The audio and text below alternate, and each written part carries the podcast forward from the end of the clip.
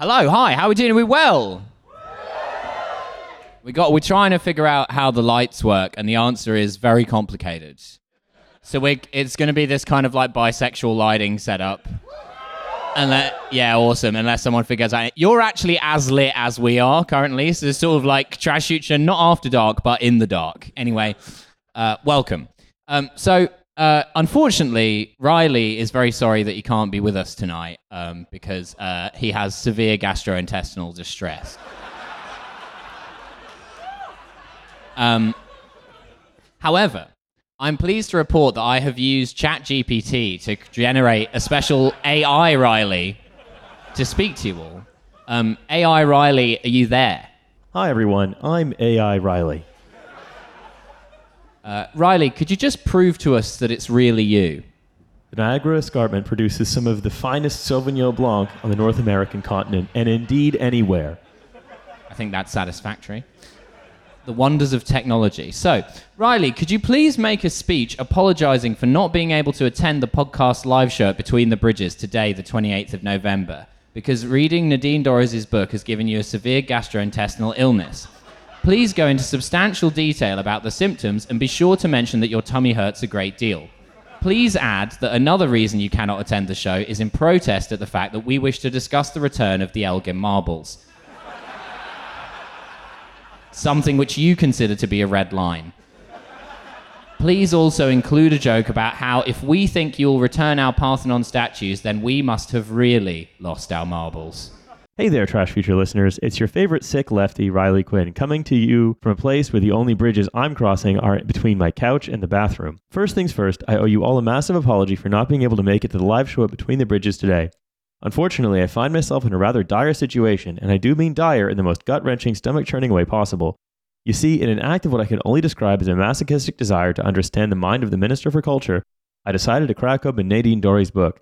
And let me tell you, it has been an experience that my digestive system vehemently opposes. I'll spare you the gory details, but it's essential you understand the full extent of my suffering. My stomach has declared a state of emergency akin to a trash bin under neoliberal policies. It's turning, it's churning, and it's more chaotic than a Cummings blog post. I've experienced more distress in my intestines than the British public watching Boris Johnson attempt a press up. Put it bluntly, my tummy hurts a great deal. And when I say a great deal, I mean I'd rather attend a Davos conference than endure this literary induced gastrointestinal Armageddon. Now, if that wasn't enough to keep me bedridden and clutching my copy of Marx's Das Kapital for Jesus Christ. There's another reason why I won't be gracing the live show with my presence tonight. I've got a bone to pick, or shall I say, a marble or two. The mere thought of discussing the return of the Elgin marbles is a red line for me. It's like asking me to endorse a Dominic Raab bedtime audiobook. It's just not happening. And speaking of those marbles, if we seriously believe that discussing their return will lead to anything but disappointment, well, then dare I say we've collectively lost our marbles. If we think they'll come back to us like a prodigal statue, then perhaps it's time to reevaluate our expectations. I mean, it's more likely that Priti Patel will host a teddy bear picnic for refugee children than seeing those marbles return. So, as much as I'd love to be there with the Trash Future crew and all you wonderful listeners at Between the Bridges today, please understand that my current state of literary induced intestinal distress and my unwavering stance in the Elgin marbles are keeping me far, far away from the live show. I hope you all have a fantastic time without me and engage in discussions that won't provide any more gastrointestinal turmoil. Love and solidarity to you all. Remember, keep fighting the good fight against bad books and misplaced marbles. Cheers. Ladies and gentlemen, please welcome to the stage Trash Future.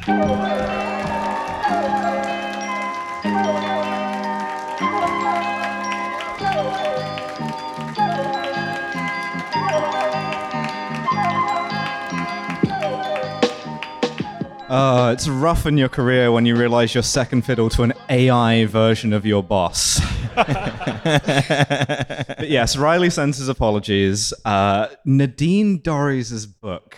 And bear in mind, this is a man, right, who is a certified Tory book disposer of, right? He has seen something. He has survived Iain Duncan Smith's The Devil's Tune. Yeah. A great read. Yeah, exactly. He blurred that. And yet, he read the 336 pages of Nadine Dorries' The Plot, the political assassination of Boris Johnson, and was immediately poisoned. I have followed in his footsteps, and I have survived it. I've proven myself tougher. Uh, and Nadine Dorries' book is like the tape from The Ring, except it gives you norovirus. yeah, yeah, yeah. There's a slight latency period. I'm like The Walking Dead. I don't even know, but like as soon as I get off stage, it's going to be out of every orifice. You know, Yeah. it's it's over for me. Well, the good thing is it would never like be a plague among teenagers in a single town because like none of them would ever finish reading the book, and you do have to finish it. It only affects Riley. Mm-hmm. Yeah. So I read all 336 pages of this, and the general consensus on the plot, the political assassination of Boris Johnson, right, is that it's swivel eyed lunacy, it's like a pack of lies, it's a defense of Boris Johnson that's extremely partisan uh, and to the point of being nonsense. And it is all of those things. But she was in the room, she was there. As she was in the limo beside Boris that day at Dallas outside the Texas School Book Depository, right? And so I thought I would do Nadine Dorries the favor of hearing her out, right? Who brought down Boris? And just to spoil it for you, the answer at every turn is himself. If you if you look up to the window of the Texas School Book Depository, there is a shock of blonde hair and a rifle pointing down. The most magic bullet of all, where you fire it, and like that film Wanted with James McAvoy and Angelina Jolie, the bullet curves from the limo all the way around the Texas Book Depository and into the back of his own head. But this is reading between the lines. On paper, right, the answer is it's a shadowy cabal. Who's in the shadowy cabal? We're going to get into it. We're going to get into the deep into the twisted conspiratorial mind of Nadine Dorries. But the the main thing to take away from this is who cares, right? Like if you needed Nadine Dorries to open your third eye, that the Conservative Party is not particularly democratic, that hmm. Westminster is not particularly nice, and that Boris had a lot of enemies, I don't know what to tell you. Nadine Dorries has aligned me chakras. I'm- I'm feeling at one with the vibrations of all things. So I should say, as of mid this month, Nadine Dorries has sold 5,500 copies of this book. So in the pub in the publishing world, w- can you bring me up? Maybe I'm The loud enough you can Illuminati hear me. cut Nate's mic. See, this is the Yeah, thing, right? that's the deep Once- state in action. Once you start seeing the conspiracy, its tendrils reach everywhere, right? Hmm. All of the noise outside, that's the Wonka premiere, right? Coincidence? I think not. Nate's mic being cut. Riley getting Nate- uh, norovirus. Deep state doesn't want to hear the, the mid grade joke I'm about to deliver, which is that when you sell 5,500 copies of a book, that's called two and a half glinners. it's publishing industry terminology. They all know it. Just ask anyone. yeah. So the, the Wonk agenda trying to silence us notwithstanding, Yeah.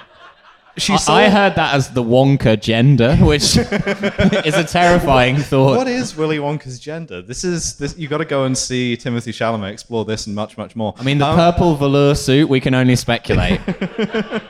So she sold 5,500 copies. Thanks to this fiasco, two of them are us.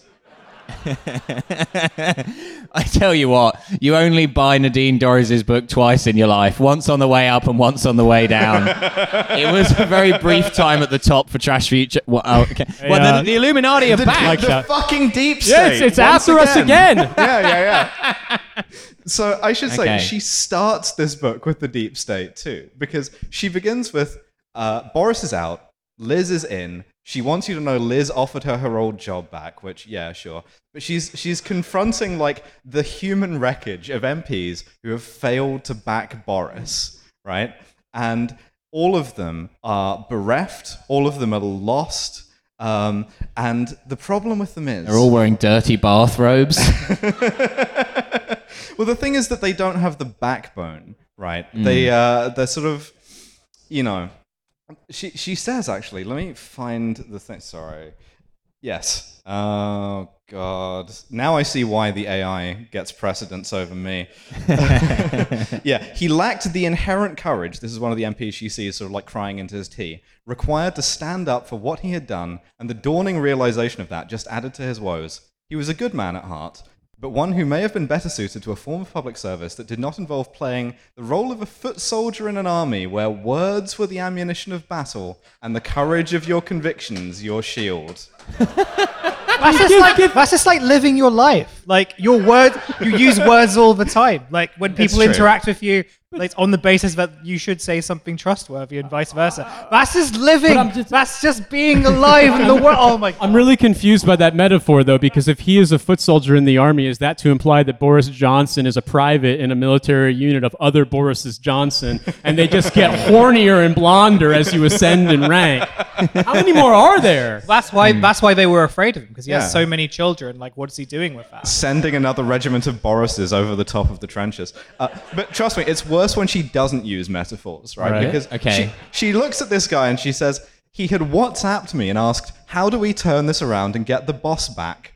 This MP was using the term boss as a way of declaring his loyalty, le- letting me know I'm on side again. You can trust me. What, like he's at the kebab shop? Referring to the Prime Minister as boss man of the UK.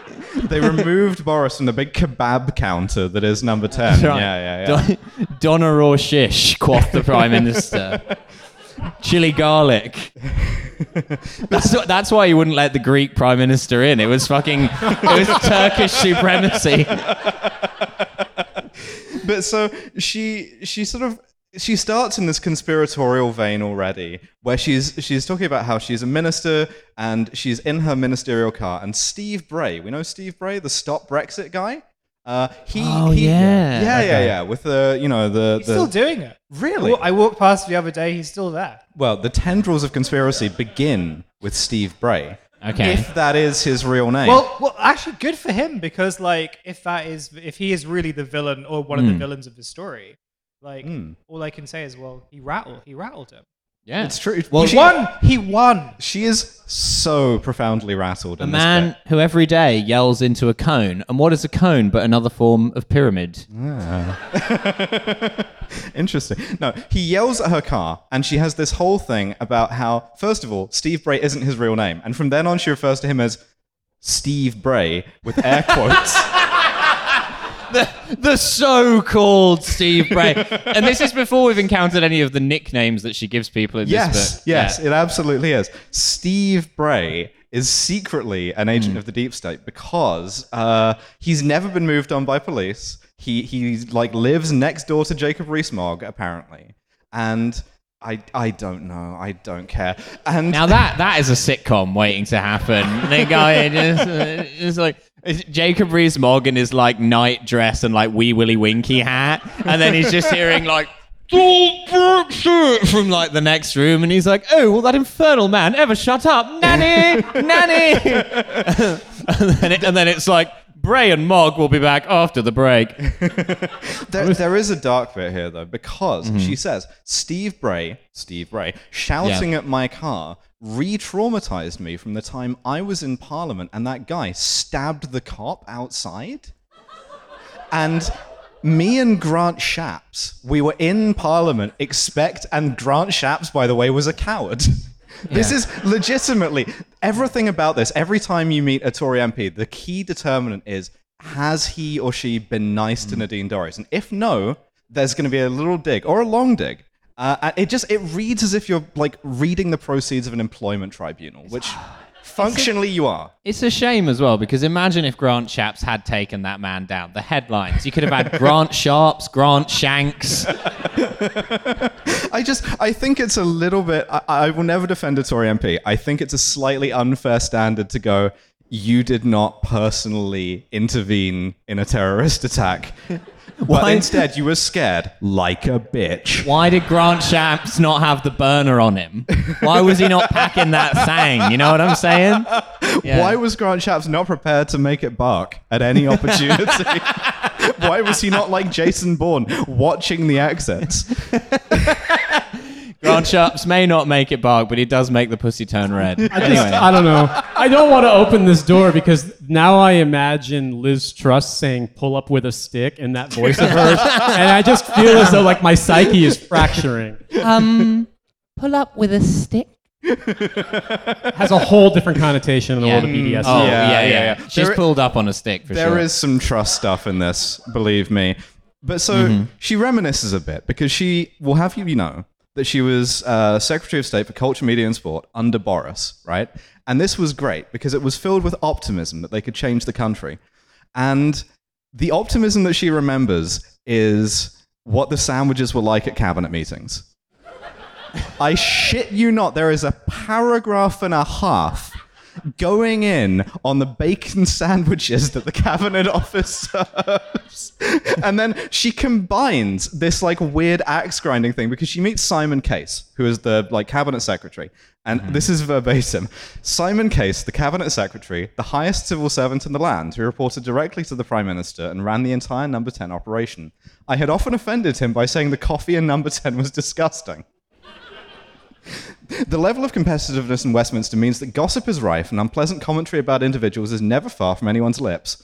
I try to make my own judgments, and despite being truthful about the coffee, I think I got on with Simon very well. Speaking truth to power, the highest civil servant in the land gets to be in charge of the Flavia machine. She's not even done. There's a bit more. It did occur to me, though, that if he wanted to give the appearance of being good at his job, why didn't he get someone to sort out the coffee? I feel like this was ghost written by like a parakeet. but the parakeet was in fact in the room in all of these high level It's- meetings for some reason. It's weirdly food and drink focused. Like I think N- Nadine is like very susceptible to the craft services. There's a bit later on hmm. where the conspiracy's nature is revealed to her, and the next sentence is, "It was the best celeriac soup I had ever had in my life." Say what you will about the Illuminati, they've got good caterers. you don't get to the top of the global conspiracy game without knowing someone who can put together a buffet. So the, her two passions as being uh, head of CMS and Boris were the coffee is shit and all of my colleagues are dickheads. Um, and she goes through them around the table, like Sajid Javid gets in for some. Grant Shapps, again, despite, you know, already having had it for the terrorist attack. Grant Shapps, the coward. refused to fight Al Qaeda with his bare hands. Interesting. Uh, the assassination of Boris Johnson by the coward Grant Shapps. yeah, yeah. Failed to do kung fu. Dominic Raab would never. If he had been there, he would have karate dadded the shit out of that guy. Grant Shapps said he was putting it on me. I would say Grant Shapps has never put it on me. but it's just kind of very cruel and weird. And the tone is a bit like, to summarize it, I would say it's Tory Regina George, right? And if you think that, oh, Alice, you're being unfair, you're being misogynistic, you know, it's a book by one. This is a book that includes the line, I observed the goings on surreptitiously from beneath my lashes. this. Well, they're that big that they act as cover. It's like in like a bird watching blind. Like yeah, terrorist, terrorist bang on the door. Grant Shapps dives under Nadine's eyelashes. This is a book that includes the line It is a bright sunny morning as I leave my flat and head out across the river to meet with Boris. My new trainers squeaked annoyingly, backpack slung across my shoulders. I was embarking upon a new phase in my life, and the new phase isn't the last year in high school. This reads like the book that gets published where like the promising but died too young freshman at Yale has rich parents and gets the book, the memoir published, and it's just hmm. like, wow, what could have been? But this is the former foreign secretary? She, she was culture secretary. culture secretary. Yeah. I can never keep it straight. culture's foreign. weirdly, We never weirdly- used to have that in Britain. This is well, actually, like on this point, this does this does give me the vibe of like a very bad YA novel in the sense Yes. that like here is like this bright-eyed, uh, innocent, um, you know, Hmm. woman who was just wants to do good in the world, and she meets this, you know. Uh, well, she meets this oafish man who's slightly charming, but the also has, oafish a, ma- the has, a- oath has a- every woman wants. That's right, yeah. Um, and he was like slighted by his enemies, and so this book is a way Hmm. of getting justice for him. yeah, it's like an opera in a lot of ways. I was going to say it's like Twilight, but I, it's not really Twilight. I don't know what kind of Fifty YA novel Shades of is. Sue Gray. she Look, you bought tickets to this. you, know, you just listened to Riley do an AI voice of himself for two minutes, and that really was written by ChatGPT. That's how Yeah. little work we put into this show.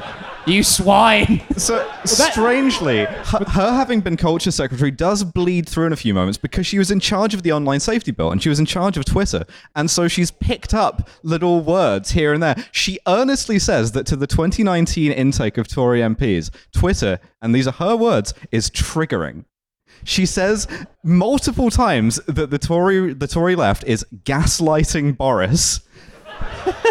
Oh no. I feel like Boris is a man who could just not be gaslit. Like definitionally, you cannot gaslight that man. I mean, he sort of gaslights himself over the course of the book. But also, I- what gets me about this is the idea. I mean, I realize the thesis is maybe a little more nuanced, but the maybe a little Mm. No. not that that Boris failed. Boris Johnson failed as prime minister no, no, because he, of he a did everything conspiracy. right. He got all the big calls right. He can only be failed. Yeah. It's just it's just one of those. It's like if you were a conspirator in the illu- the woke Illuminati Mm. or whoever Nadine Dorries' bête noire is here. I feel like the best occupation of your time to bring down Boris Johnson is to go down the pub and just sit because that man will find a way to whip out his enormous priapic dick and step on it numerous times in the span of one Oh, day. yeah. Like Nadine, all- they're gaslighting me. They, they keep telling me that, ta- that whiff waff is called table tennis. Bloody not. So, so she starts getting mysterious texts, and she says of one of her first sources, the MI6 building winked in the sunlight at me, which. Im- imagine being on the MI6 Boris detail, first of all. Um, so either it's an it's a YA novel or she's on mushrooms and doesn't know it. yeah, Horny yeah. MI6. people start texting her to be like, "You've got to tell the truth about this," and essentially, this like stack of anonymous informants who talk exactly like Nadine Dorries. You've got to tell the truth about this. The NHS staff actually were cheered and greatly energized by that boat whipping shitties in the middle of the river Exactly. and honking its horn for some Exactly. reason. Can I just ask a question before you go into yeah, that? of course. Is there is there a situation? Is there, are there any parts of this book where she basically implies that she can fix him? It's, I would say, strongly implied. so, so, so she It wasn't for like the cabal of enemies. She could have like turned him into like prince. Yeah, yeah, yeah. It's a YA novel. It's a YA. It, it- is. It absolutely is. So she goes to see this mysterious source, this like MI6 building winking source, whom she code she code names Diver Girl. After after a bit in the opening of You Only Live Twice.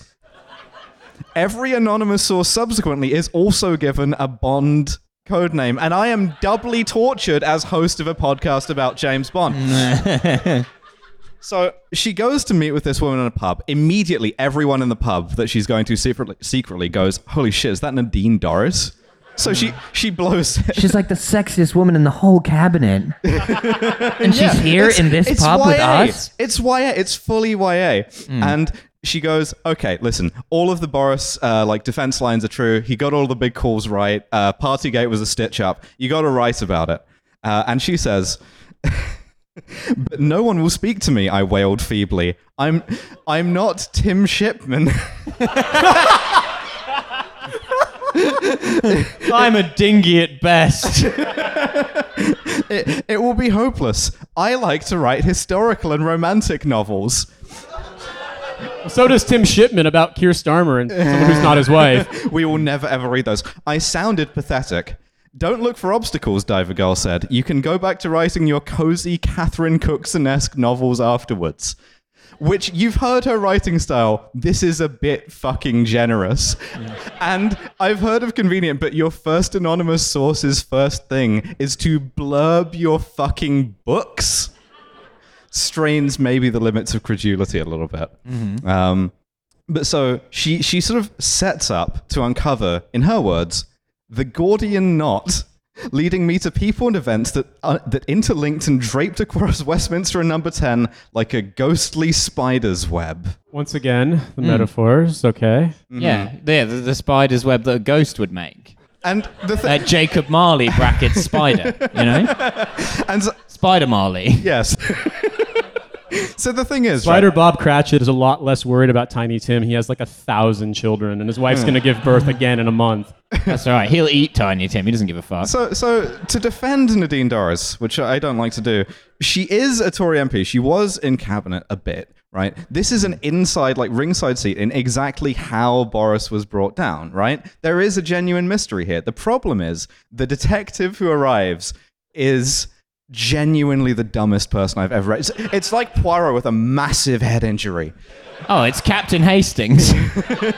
The- this is a woman who, in interviewing one of these anonymous sources, accidentally sits too close to a fireplace and burns her leg. and then includes that detail in her own narrative. there's She's honest. Yes, yeah. Well, this is it. There's this combination of stupidity and shamelessness that I hmm. almost respect. Right, hmm. almost. So she goes to see Boris, and because of the Bond thing, this chapter is titled "Boris Battling Against Odd Job." Who's odd Now job? that is a man who's had some odd jobs in his time. but who is odd job in this? Doesn't say.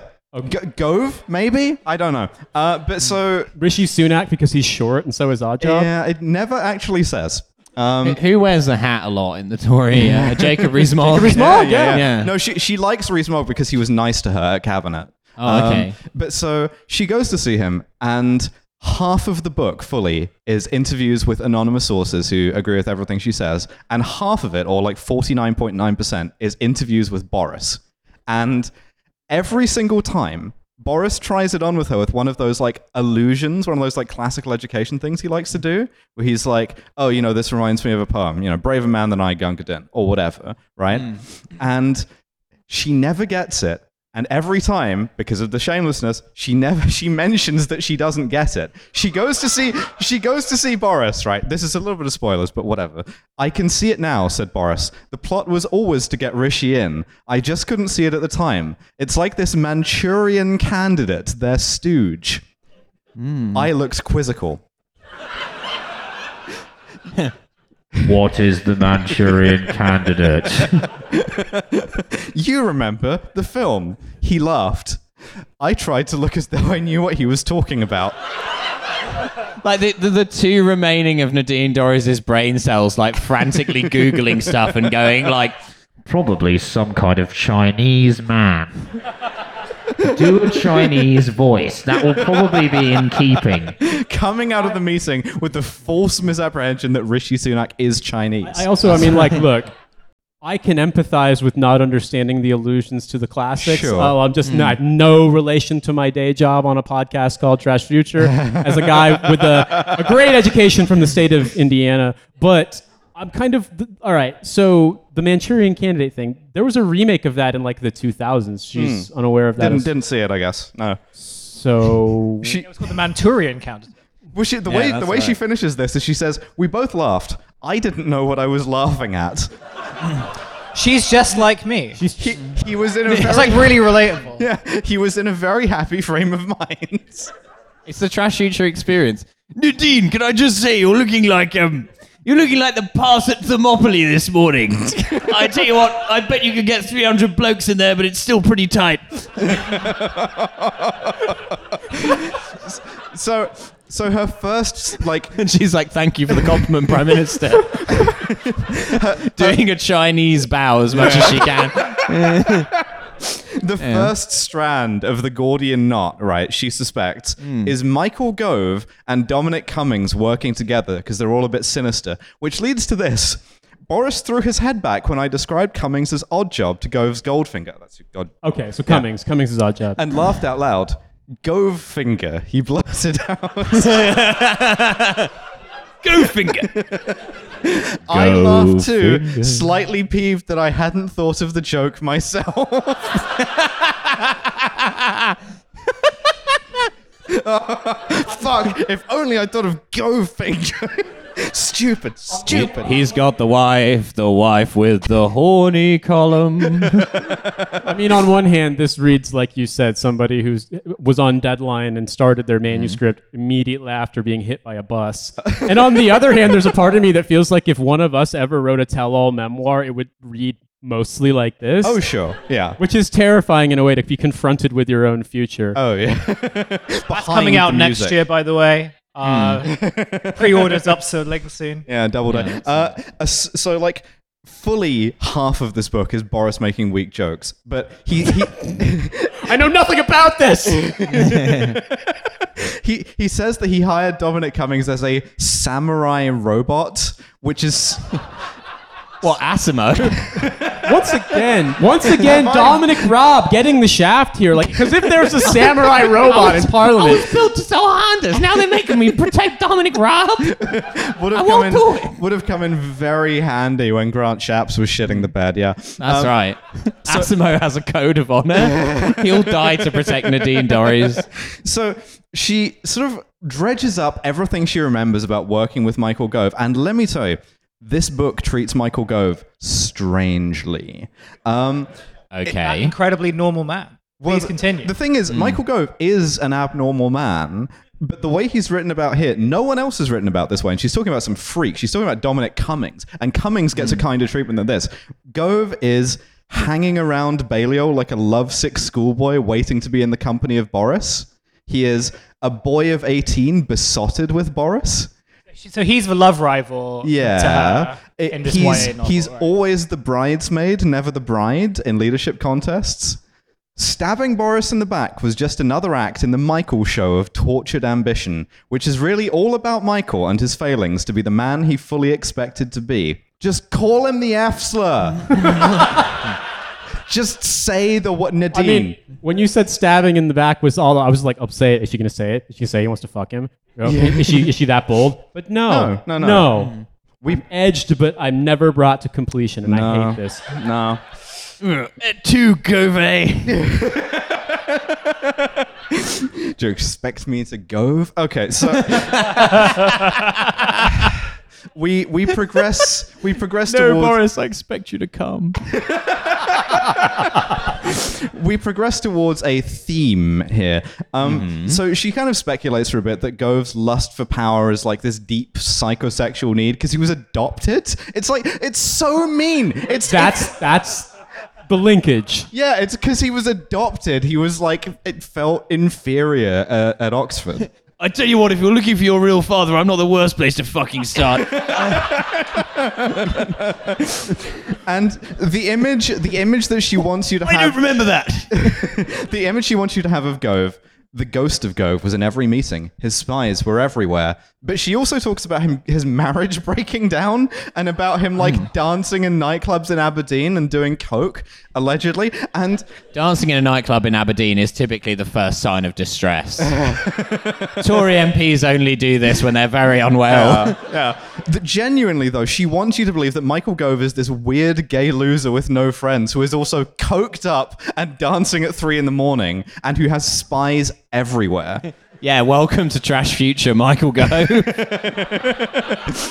so, so I'm kidding, we don't have spies we, everywhere. we gotta find we gotta find more anonymous sources. So she starts getting more texts again, and these mysterious anonymous texts say, "Speak to IDS. Familiarize yourself with what happened to him." The people who removed IDS are still there, and they are now far more powerful and accomplished in the dark arts. like, like he's gonna be like sat in the lotus position at the top of K2. You got to You got to hike up to IDS, and you get to ask him three questions, and he's like, I swore I'd never give birth to William Hague again. I mean, this is basically what happens. He is basically Yoda in this because she, he, he says like, um, Horny for the Prime Minister, you are. quiet man turning up the volume is. Uh, so, so she goes to see him, and he's like, okay, Michael Howard, Cameron Osborne, and the Cabal all colluded to get me out and then get Michael Howard out. Um, Michael Howard. Imagine, imagine your the greatest defeat of your career being to Michael Howard. A man, a man who is so weird he wouldn't have been allowed to pre- pre- present Jim will fix it. Like, do you understand? I can't get through one sentence without making people very uneasy. they briefly thought I was going to be prime minister. Didn't happen. so, so IDS tells her that like, like this is verbatim IDS, by the way. He's the only other named source in the book. They hadn't reckoned on how tough I could be or how clear my thinking was. My bitch, too bad. I smoke more different than anyone. Uh, it's true. and he tells her the nature of the conspiracy, which, first of all, it is anti-wife, right? This No. is this is this is just when the stuff about uh, Rishi's wife's non-dom status had come out, um, and Yeah, Rishi is not a sub. Confirmed. I'm guessing that they leaked the stuff about his wife at the point when they thought they were losing his grip on him. The trashing of the wife's reputation, totally out of their playbook. They've done it twice with Betsy Duncan Smith and Carrie. It's their pattern and it won't stop. They hate wives. Bet- Betsy Duncan Smith, one of the more well-known political wives. Betsy Gate, a woman I'm yeah. hearing about for the first time right now. Wait, is it Betsy or Bexy? Betsy, Betsy. Okay, Bexy would be like this is like this person just Yeah, his, his owns the Banksy copyright Duncan to slavery or something like Yeah, that. yeah, yeah. I'm imagining a woman beating Iain Duncan Smith over the head with a rolling pin. Mm. So, uh, note this advances the theme, right? And it advances a bit more when he says, "Oh, this cabal, they all used to be big fans of Michael Portillo." IDS also says they're like elephants; they never forget. Cross them, and they will come after you eventually, no matter how long it takes. I mean, like, is that what elephants are known for? Coming after you no matter what it takes? like, if you fuck with an elephant at the zoo, they will fucking find you. They will break out of that zoo. They will hmm. cross continents if they have to, and they will fucking shank you, and Grant Shapps won't stop them. Elephants will join Al Qaeda if they have to. So, so IDS pins it all on this group, which is called the Movement. Now, mm-hmm. the Movement. Used, yeah, I know. It's like the organization. The movement mm. used to be the Federation of Conservative Students, who were these kind of like militant libertarian Thatcher fanboys who Norman Tebbit shut down because they were getting embarrassing for Thatcher. They were like the Hang Mandela people, weren't Oh, they? Oh, let Yeah, me yeah. let me tell you, the Federation was way over It on was the same song, but it was just hang instead of free. The Federation was way over on the very right of the party. It was actually funded by the party back then, but they caused a lot of trouble. I mean, it was putting forward the total liberalization of drug laws, incest, pedophilia, hanging Nelson Mandela. Not Hang That the just- non-pedos. Listen, if you want to understand Paul Staines, and thereby you want to understand all politics in this country, Yeah. that's just it right he, there. he shows up in this book in a sort of no one tells this guy what to write way, which mm, Free all of the pedos. Um, I, I actually have a very funny story about that song, which is I had I had the roof down in my car at the old street roundabout, and I was listening to Radio Two because what else do I do in my car? And um, I discovered what the most embarrassing song is to come on as as a you know twenty something year old white boy at a London hmm. roundabout with the roof down in your car, and it is Free Nelson Mandela. with just like a large tourist group still on the pavement next to you. And so I'm just bumming like, yeah, I've supported him since back in the day, actually. so this one takes me back. So, okay, fine. Take her at her word. There is a weird, mysterious, like incestuous nexus here. The problem hmm. is, right? This is Westminster. There's one of about fucking hundreds of them, and there's no distinction. Right? This is the only one. The movement is the only sinister cabal in politics, and at their head is a mysterious figure codenamed Doctor No. I guess the thing that gets me about this is that we know that every single one of these shadowy role players has to also be someone in Westminster. And the ones Yeah. that we do know personally, she's describing them like they're ring wraiths when they're just like weird, weird wife swappers who are extremely like angry about a slight they perceived as being too personal from like 1999. Oh, we will get to the wife swapping. Um, Well, I was going to say, when you mentioned Steve Bray and Jacob Rees-Mogg Steve living next to each other, I was like, well, that does facilitate some things if you're, if you're into that. so, so, I have made loan to Mr. Bray of Calpurnia, so. or whatever Jacob Rees-Mogg's wife is called. Something. It's not that, but it might as well be. I think it's Annunciata, honest to God. Uh, so, My wife is called Announcement. yeah. All right, so basically, you have to get on the duty roster to hang out with cru- Crucifixion Rees-Mogg. I say, have you met my wife, Tannoy? so, so Doctor No is at the heart of this, at the head of this, and at the deputy head of this is a mysterious Tory dark arts operator called Dougie Smith. Now, these aren't the same Teach person. me how to. These are not the same person, right? Because she makes a bunch of allegations against Dr. No in a masterful legal way, and only three or four times slips up and heavily implies that they're the same person. Um, Dougie Smith is basically the guy from The Falls Wario. D- Dougie Smith. Dougie Smith is basically Very Malcolm. good. He's Malcolm Tucker, is what he is, because Westminster people have no imagination, and when they see a Scotsman swearing at them, they go, "Holy fuck!" thi- Oh, make a whole TV series about this. Thi- this is an elder demon. This is a man who will like hound all of us to an early grave. Um, so Dougie Smith also at the heart of number 10 and a conservative lifer who used to run the Fever branded sex parties and now has almost no Right. internet footprints. He, he is now a key advisor to Rishi and has been his friend for many years. Dougie had been a speechwriter under David Cameron as, and is reported of having said of his own sex parties, it's more action than any man can dream of, You know, the thing that gets me, like, I'm not saying And- it's good. Okay, go ahead. and described his partygoers as the SAS of sex. Who comes wins. Look, I'm not saying I'm. Show up in the middle of the night, kill all the military age males on target. Yeah. yeah. I'm not saying it's better. I'm saying it is worse. But something that's always very strange to me is that in the United States, basically your political career ends if they find out you didn't call a SWAT team on a sex party that you mm. knew mm-hmm. existed, much Yeah. less attending one. Sure. So it's just Or very running one. a little Yeah. bit disconcerting for me because you hear these things and it's like, oh yeah, you know, when I was at the no loads refuse cum dump for all Tory off looking like like fringe conference fringe event, this important detail was revealed to me, and it's just treated in passing, and you're just like, "Th- do you guys just all fuck all of each other Yeah. and your spouses Yeah. and mm-hmm. The no various bongs refuse Brexit come the animals that have been missing from the zoo for a while, like. Surely the SAS of sex is you're handcuffed to a chair, they're shining a bright light in your face. I mean- you're completely naked and I they're calling you a mean- bitch. yeah. so, so she makes a bunch of allegations against exclusively Dr. No.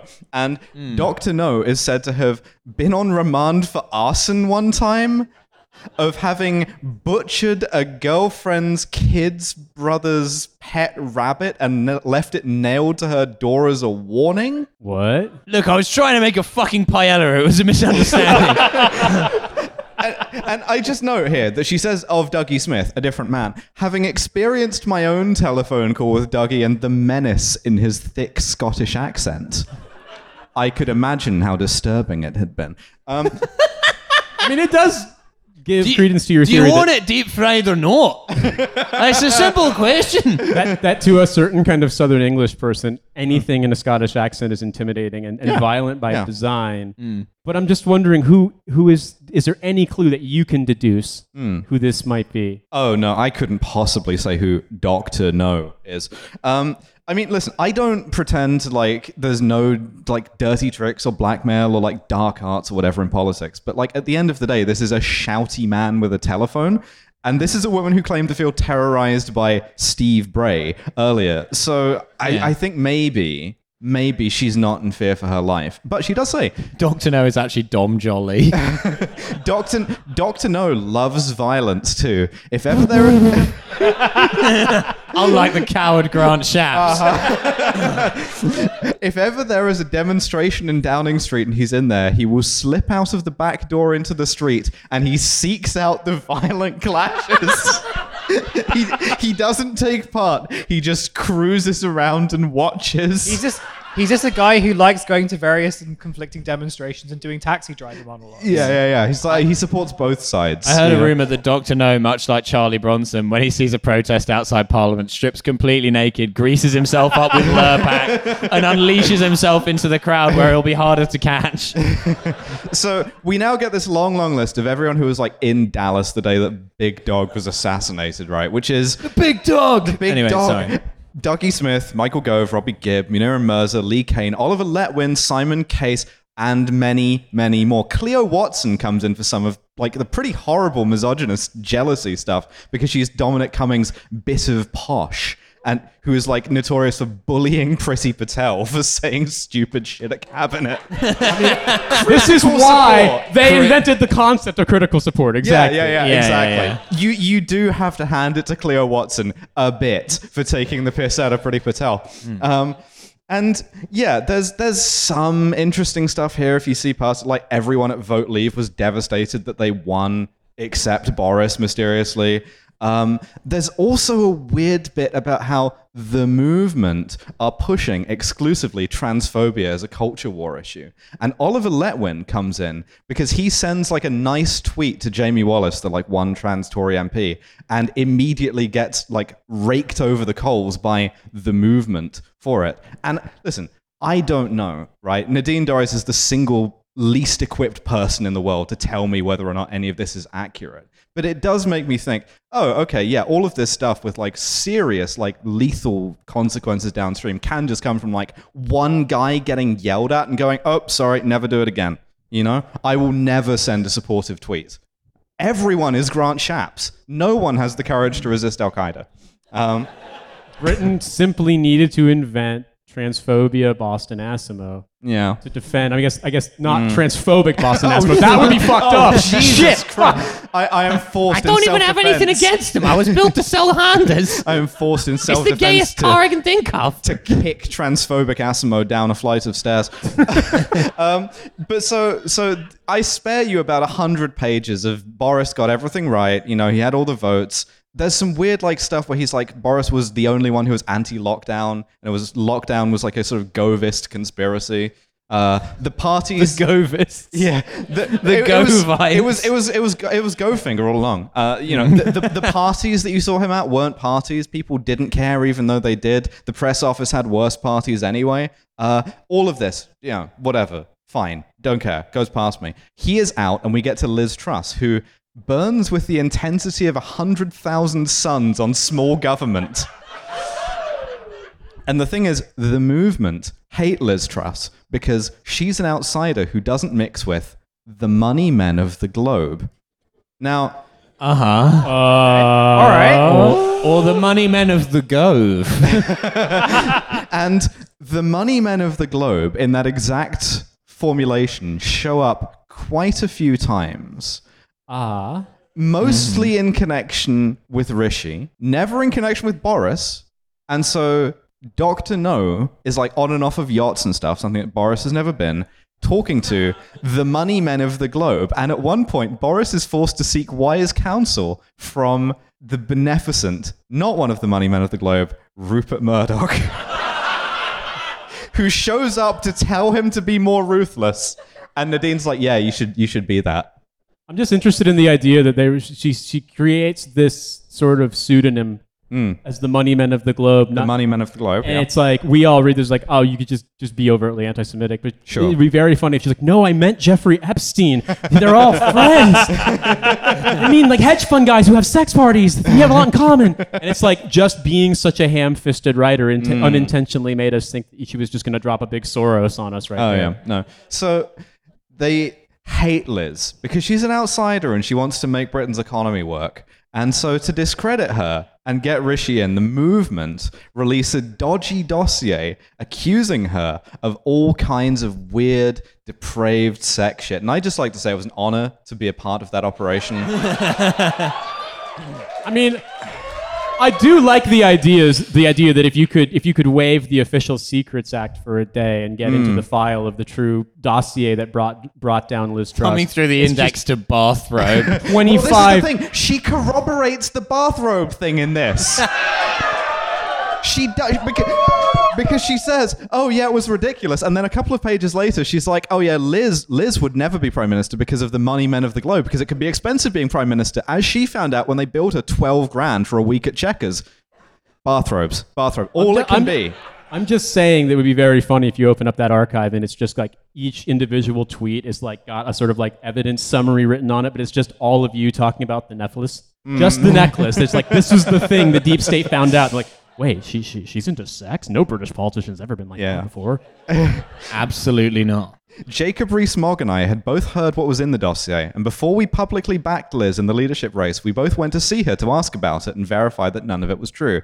Liz was adamant, and I honestly believe this line was written with no front to it, like whatsoever, purely unintentional, and obviously aware that she was in for a dirty and rough ride.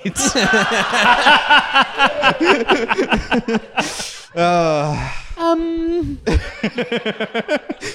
I mean, she doesn't actually have much to say about the Liz Truss ministry or the budget, other than that, like, it was the conspiracy what done it.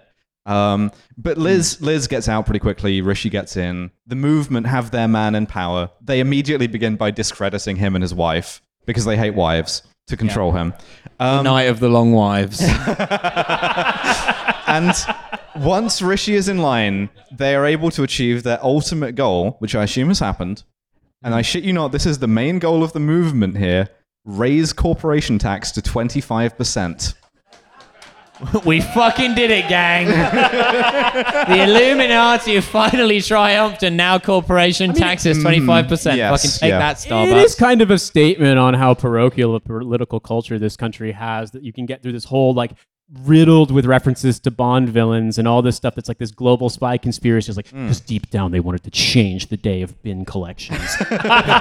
Yeah, I mean, it's this like is every serious people read this like, oh my god, that's horrible. it, How it, could you it do is- that? It is like Tory incest because they're fighting over the same five policies. But like the thing is, right, she she goes to such lengths to articulate this and she brushes over a couple of much better conspiracy theories. If I was a money man of the globe, I think I would introduce an eighth bin.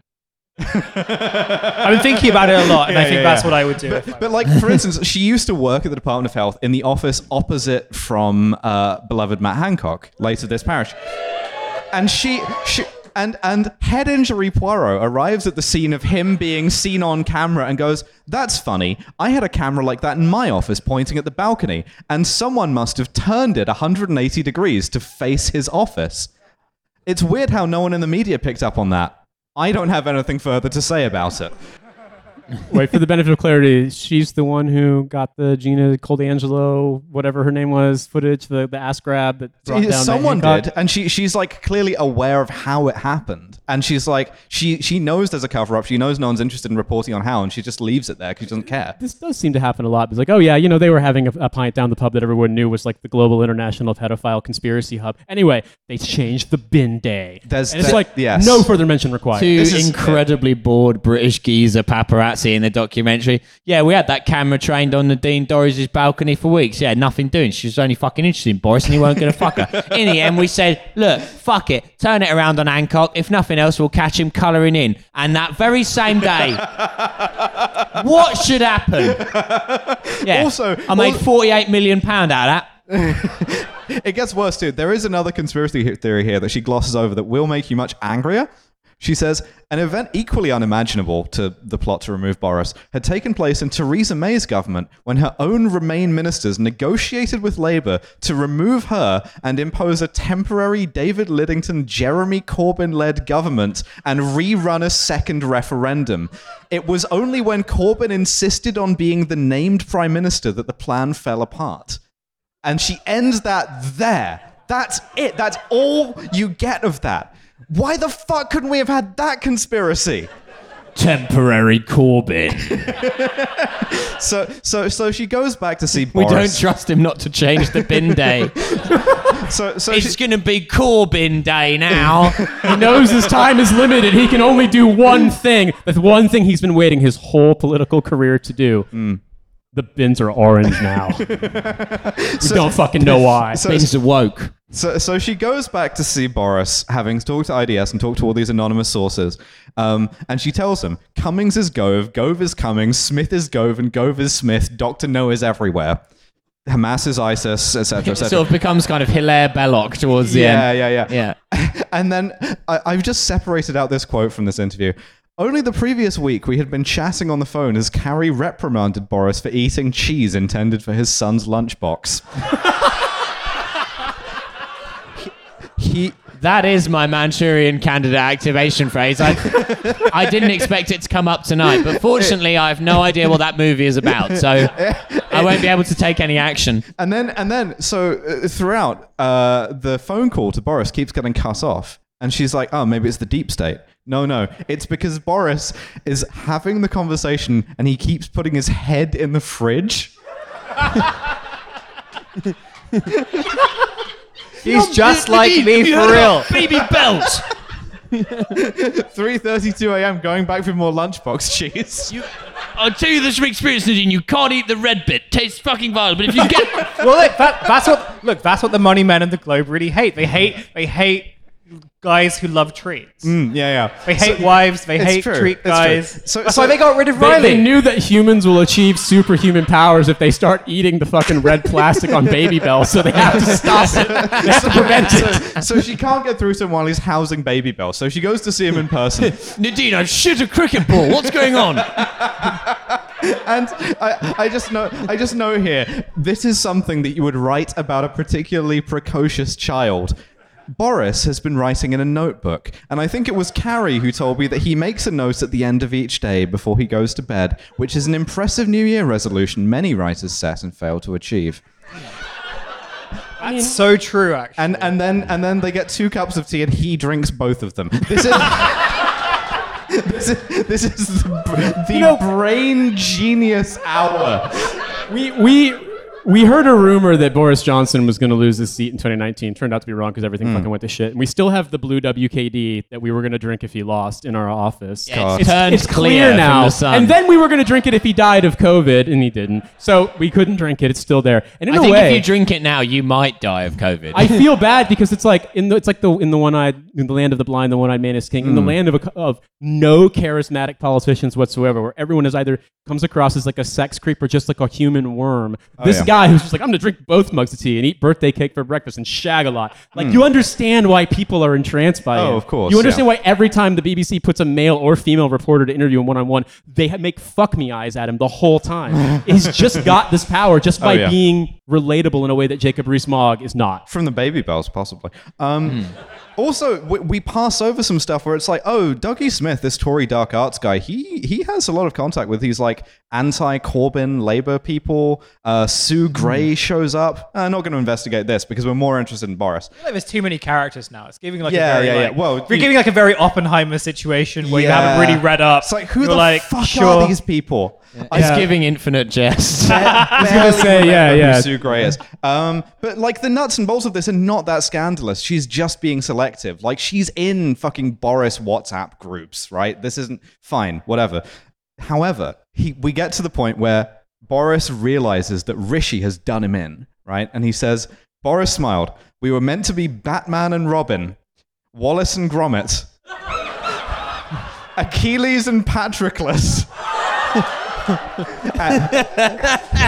SpongeBob and Squidward. Can I just say, you know, me and you were like Achilles and Patroclus. You know, you, you look like a bloke, but I'd still shag you. But it I wasn't. mean, if there's any British politician you could conceive of living in a pineapple under the sea, it's Boris Johnson. What, to get away from the child support people? oh no, they have a submarine. Shit. and I just, th- they can't repossess this technically. I just think It's in international waters. how, how did Rishi possibly want to betray a man who's like, yeah, you are Gromit? Every day of my life, this Goldman Sachs guy goes into work and his boss is like, yeah, what's up? You're Patroclus and also Gromit. I would betray this man. do you want half a Do you want half a Babybel unwrapped? Uh, It's so, called buggery, Gromit. So, so, uh, we believe it confers strength. so, so at this point, we have to get to the dark heart of the conspiracy. And the dark heart of the conspiracy lies with two old Tories in a vicarage up the M1. And Wait, hang on. Are these people Russian assassins? like what? Uh, well, you may think so because she hmm. she does codename them, and she codenames them in Bond style Bambi and Thumper. And this this brings me to my favorite line of the whole book. I'm not sure I can read it without laughing. They're old, old men. They're like Tory party of old. Death is waiting just ahead of me, said Bambi. Finally, a movie Nadine has seen. He saw what happened to his mum. so they they tell her about all of the Tory sleaze, right? And it's again, it's the bin collection stuff because it's stuff that so, it's someone's office gossip, right? That it's it's born of someone who has never had a proper look in the whip's blackmail file. But it's stuff that they've heard around. And because Dorries has like never alluded to anything in her life, she just goes, Can I just shock you? A number of MPs have been arrested for possessing child pornography blazes right past that to go to oh and also one time an mp like fucked a sex worker on a billiard table while four others watched which is weird but very legal.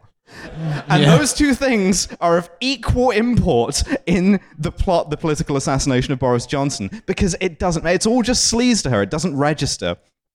Um, so she talks to Bambi, and Bambi says, you know, he unveils the dark heart of the conspiracy and says, Dougie Smith has no interest in any policy area other than the woke agenda and. As in, you know, making it a wedge issue, uh, and control of areas in which people become puppets, and that includes the prime minister. Back to my earlier point and the dominance of sexual relations in the party. It is extraordinary how much happened going right back to the days of Portillo. How many people lived together, slept together, and did business together? The theme is hanging overhead by a thread. The gay network has always been strong throughout the party. And as I was obviously a big supporter of gay marriage, I am not passing judgment in any way.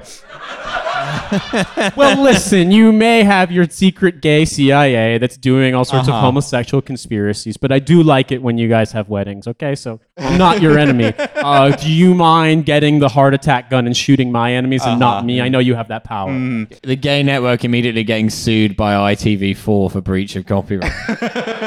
No, it, it was the gays. It was the gays what done it. It was the evil Tory, anti-woke gays who want to jack up corporation tax, keep us in the EU, lock us down forever, and do abject transphobia. I mean, yeah, they've got into some weird free economic shit where if you bring up Yeah. corporation tax to a certain level, there'll be more saunas.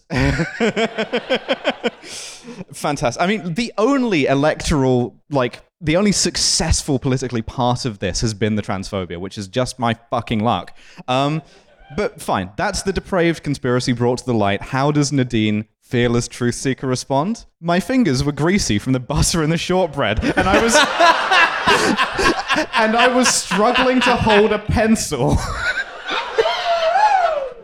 Thanks, Nadine. That is, that does seem fitting that you're getting the secret, the conspiracy. revealed, but you can only write it on paper, but you just happen to have your fingers comically smeared with butter and fudge, and you keep dropping the pencil so the secret remains unknown. Uh, yeah, yeah. I mean, yeah. ironically, my fingers were greasy from a shortbread is exactly the line you would get in a Tory slash fiction as well. I was gonna say, I mean, like, They slipped effortlessly into Portillo's ass. I, I wasn't. Ex- I, I was gonna. Say, I wasn't expecting it to suddenly turn into like Italo Calvino writes the dumbest book you've ever heard in Oh, your yeah. life. But like, you tell me. Foucault's pendulum, yeah. So from here on in, last like 50 pages or so, it gets properly lunatic. Like, I shit you not, the Rothschilds show up. Because th- these two unnamed, totally uncorroborated old bastards who may not exist go, you know what it is? It's the gay network of Michael Portillo, Peter Mandelson, and I, one of the Rothschild. I lose track of this at this point. Very, very buttery shortbread. he slipped on a shortbread and unfortunately passed away. Is that, you bringing back T. E. Lawrence to deliver the bad news? No, this is this is fucking Peter Mandelson's buttery. well, no, I know that, but I'm just. know thy law. Mm, so I, I'm just going to hit you with a couple of like very, very quick hits before we wrap up of the writing style of this that I've skipped over. For the first time ever, there is a man waiting in the wings who is connected to the money network of the world, and of course, they hate it when the plan doesn't go to plan. Magnificent. We all remember that famous line. I love it when a plan goes to plan. the martinis were neither shaken nor stirred, and I sipped wide-eyed and steadily as he spoke. well, they were just uncombined. Yeah, sort of- She had like a deconstructed martini, like taking a sip of several little glasses, and then gargling. It's just like she's having a seizure and alternating between writing the YA fiction and trying to complain to the management about bad Oh, yeah. drinks, and mm-hmm. we're just getting all of it. Yeah. And the coffee in number 10 was terrible. So she goes back. Incidentally, one of the anonymous sources goes, Oh, by the way, you're right about the coffee at number 10. so, so, they she, hired me to piss in it every day. so she goes back to Boris and she asks what he reckons. And Boris, this is it takes the form of an epilogue, right? Where she's like, Come back, Boris, you're the only one who can save us. And Boris calls himself a coiled mamba, which. She does not know what mean- that is. I can imagine Boris Johnson referring to a coiled mamba, but I Yeah. feel as though it would tamed my coiled be a specific part of his body. Yeah. and, and and he goes, "Yeah, maybe I'll think about it." And and she ends there, but there is one beautiful line in here, about two thirds of the way in, where she says, "When writing a book, it is always a pleasure to finally encounter the words the end."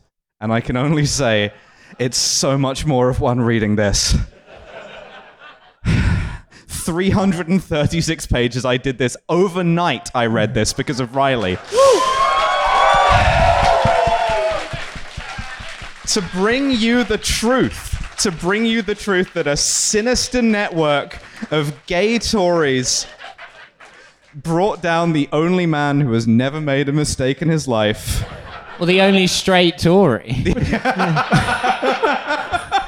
but yeah, because you know he. he strikes- leave because I love pussy. So, so, so, so, Crime, the so does this straight man, yeah. does this just imply then that the gay agenda is fundamentally to raise corporation tax up to twenty five percent? Yes, yeah, yeah. mhm. There we go. But I mean, I just like I said, it's just so parochial in the sense that, like, if the the conspiracy was that if you eat all the wax on a Babybel, you get night vision, like eating a mushroom in Metal Gear Solid Three, that would at least be like, hey, I can understand that's an important thing to bring to the world. Hmm. But this is just seems to be like, yes, some people, enough people in Parliament didn't like Boris Johnson, so they got rid of him. Like that's what happened to Thatcher. That's what happened mm-hmm. to lots of people. Yeah, Like, yeah, yeah. okay, that's not an assassination. That's just your job. That's just the way it works. Yes, yeah. It's sort of JFK like independently falls out of the limo, cracks his head on the tarmac. sort of tries to open if the if enough people yeah. don't vote for JFK, then it forms into a bullet that kills him. the election that kills you instantly, yeah. Uh, tell me, have you ever had a Babybel? uh, once you bite through the plastic on the outside, they're quite delicious in the Oh, yeah. middle. Uh, I don't think Castro has access to this kind of cheese. Oh yeah, this Communism, it- despite its red nature, could not produce the humble, even a regular sized bell would be beyond the wit of Stalin and his acolytes. I mean, it's, it's in a way, it's interesting that JFK has Boston Asimo controlling him, being controlled by Mark Wahlberg. At least based on your accent there. Uh, it is my understanding that Kim Il Sung has to contend with Dairylea cheese. Uh, well, I have brought you The Plot by Nadine Dorries, and we've all survived it. So congratulations to us. we have. And thank you to you and to my co-hosts for enduring it also. Yeah. Rest in peace, Riley's Rest stomach. in peace to Riley's tummy. Yes, Uh, yeah. So before we go, uh, we just want to let you know that we have merchandise. We have T-shirts. Many of these Mm-hmm. shirts we don't sell except at live shows. Uh, and so if you're interested in, as Riley would say, do you have a torso? Do you want to cover it? Uh, there are options at the door. It- prices As Some Riley days would say right now. yeah. I've got a three-month-old baby at home, so I do appreciate him not just muscling through and giving us all norovirus, so I can be death shitting while holding a death shitting baby. I just, you know what? Respect to Riley for making this That, decision. that's a power move to be shitting yourself, looking your baby in the eye while it shits itself. That is like, I- I- we I- can both go there, pal. you want to clean this up? I, I admire Riley much more now that I have tried to corral you fuckers on stage and am faced with the impossibility of ending the show. But I'm going to do it now. We have been Trashfuture. Thank you so much for coming. Good night. See you on the way out.